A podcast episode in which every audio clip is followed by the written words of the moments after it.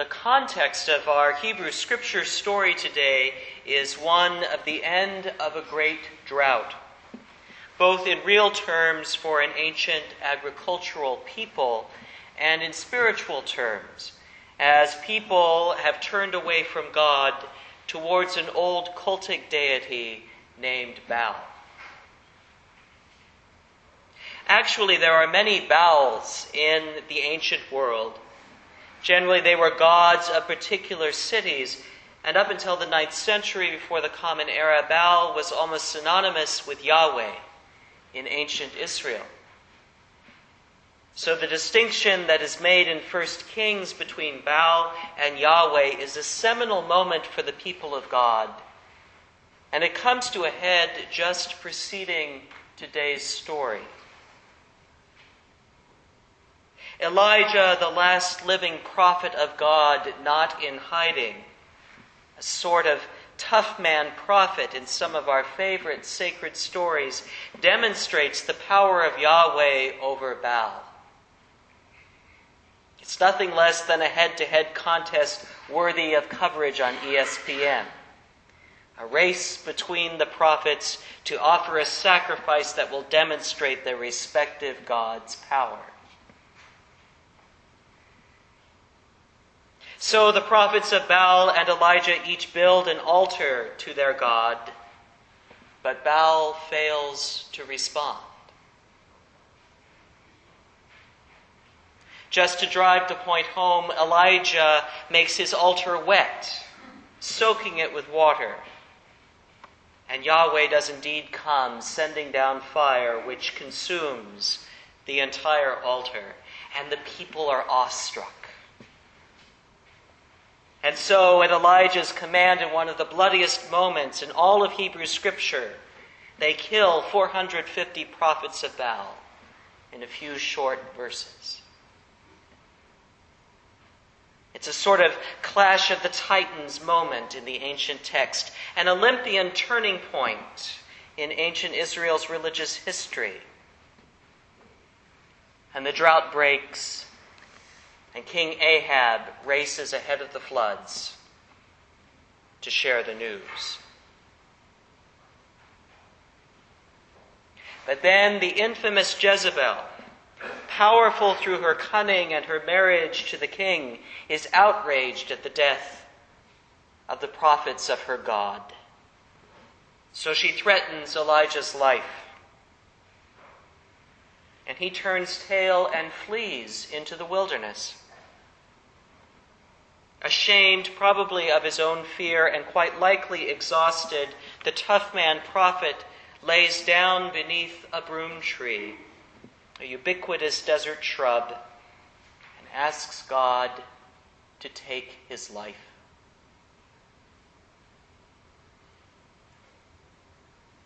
Now, it is a strange thing that Elijah will stand up to the 450 prophets of Baal, but not to Jezebel. And there's probably there enough for a dozen sermons at least. But more to the point of today, what does it mean for us when Elijah, the greatest prophet since Moses, what does it mean when he considers throwing in the towel?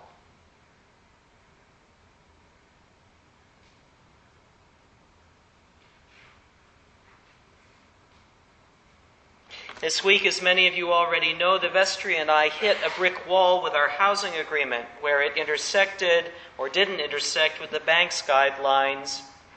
And then on top of that, we hit a wall with extending, closing the deal. And so the whole thing derailed and fell off the escrow tracks. My family and I lost our bid on the condominium we had been planning for over several weeks. Everything we had worked so hard for seemed to lay in ruins. And for a while I felt so tired I was blanching at the prospect of starting over with the mountains of paperwork, the painstaking search for a new potential home in Mill Valley, another go around of careful deliberations over agreements, contracts, and promissory notes and all that anxious waiting, that anxious waiting that comes with the territory of house hunting.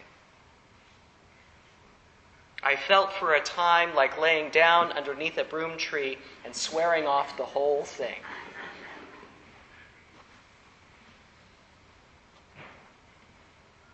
And for a moment in that disappointment, I saw and felt the dreams of many. The dreams of many that are derailed and downsized and delayed in our world this day. That awful sense of having to start over. And that feeling of start over if you can.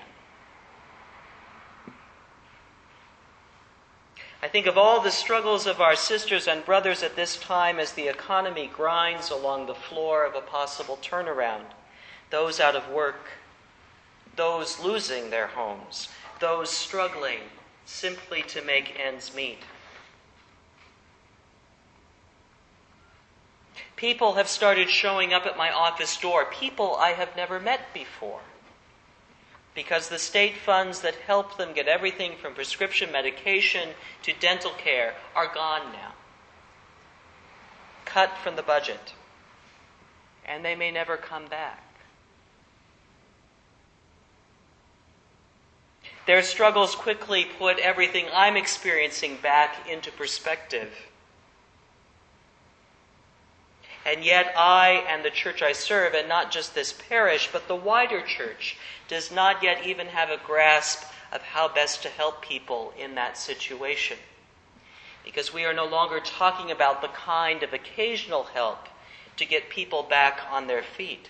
We're talking about a long, protracted, and seemingly irreversible situation of financial need for the foreseeable future.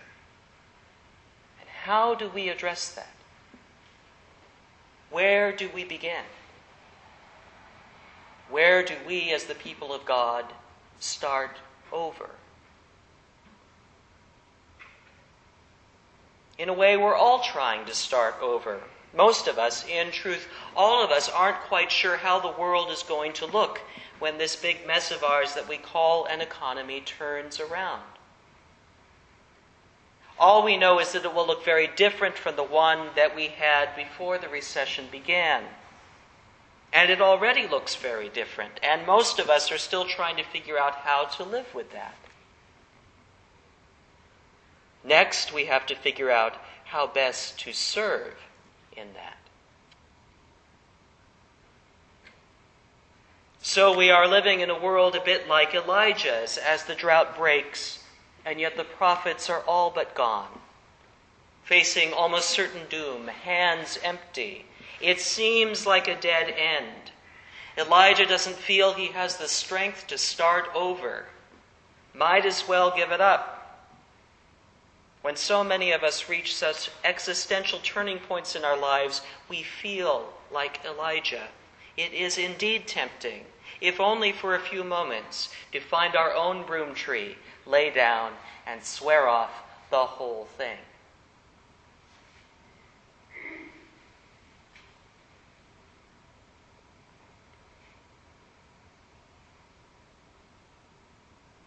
Jesus speaks in today's passage from John, we are deep into some of the great Eucharistic theology of the fourth gospel.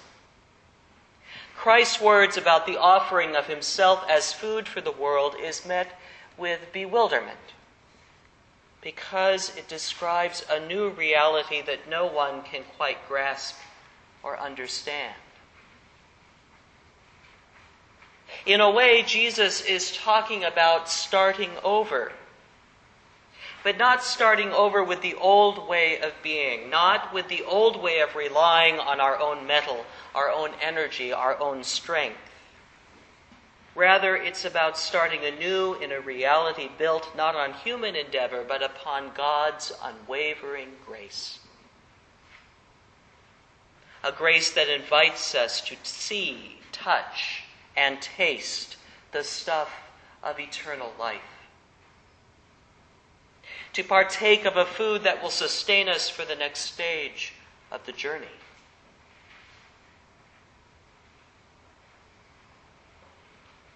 Likewise, Elijah is awakened from his slumber by an angel and offered food to sustain him, brought to him in the middle of nowhere. And when at last he partakes, he is then led to the mountain of God, walking in the footsteps of his ancestors in a 40 day journey that will echo throughout the Judeo Christian tradition. He will meet God there, a God who will transform and lead Elijah to start over in a new way. He will call Elisha to be his student, and a new group of prophets will gather around him. And while kings rise and fall and battles wax and wane, the faith in God will be carried forward into a new day by a new people. A new people sustained by God's grace and God's grace alone.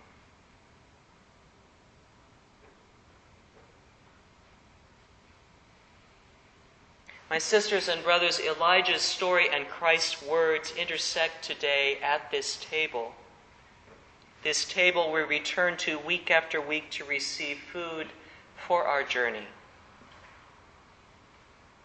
As strange and mysterious as it might seem, a morsel of bread and a sip of wine are meant to sustain us as we start over, to fill us with grace as we roll up our sleeves and get back to it. Renew our strength as we prepare for our journeys in the wilderness. And so we return week after week to be reminded of this strange and wonderful practice that sits at the very heart of our tradition broken bread and a shared cup.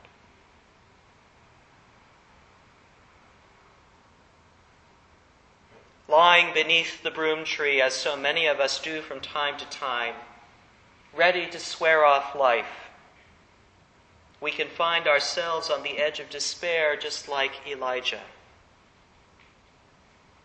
But we are reminded by this story today that even in those moments, we need not fear. God's grace is given for us to eat and partake even in our worst wildernesses. And we are promised sustenance so that we can get up, dust off, and move forward. We are promised grace to lead us to a new day a day renewed, a day built not on our own efforts, but on the grace abundant and overflowing. Nourished in that primordial Eucharist of Christ's self offering, renewed with life beyond time, so that we may, with hope and renewed joy, start over.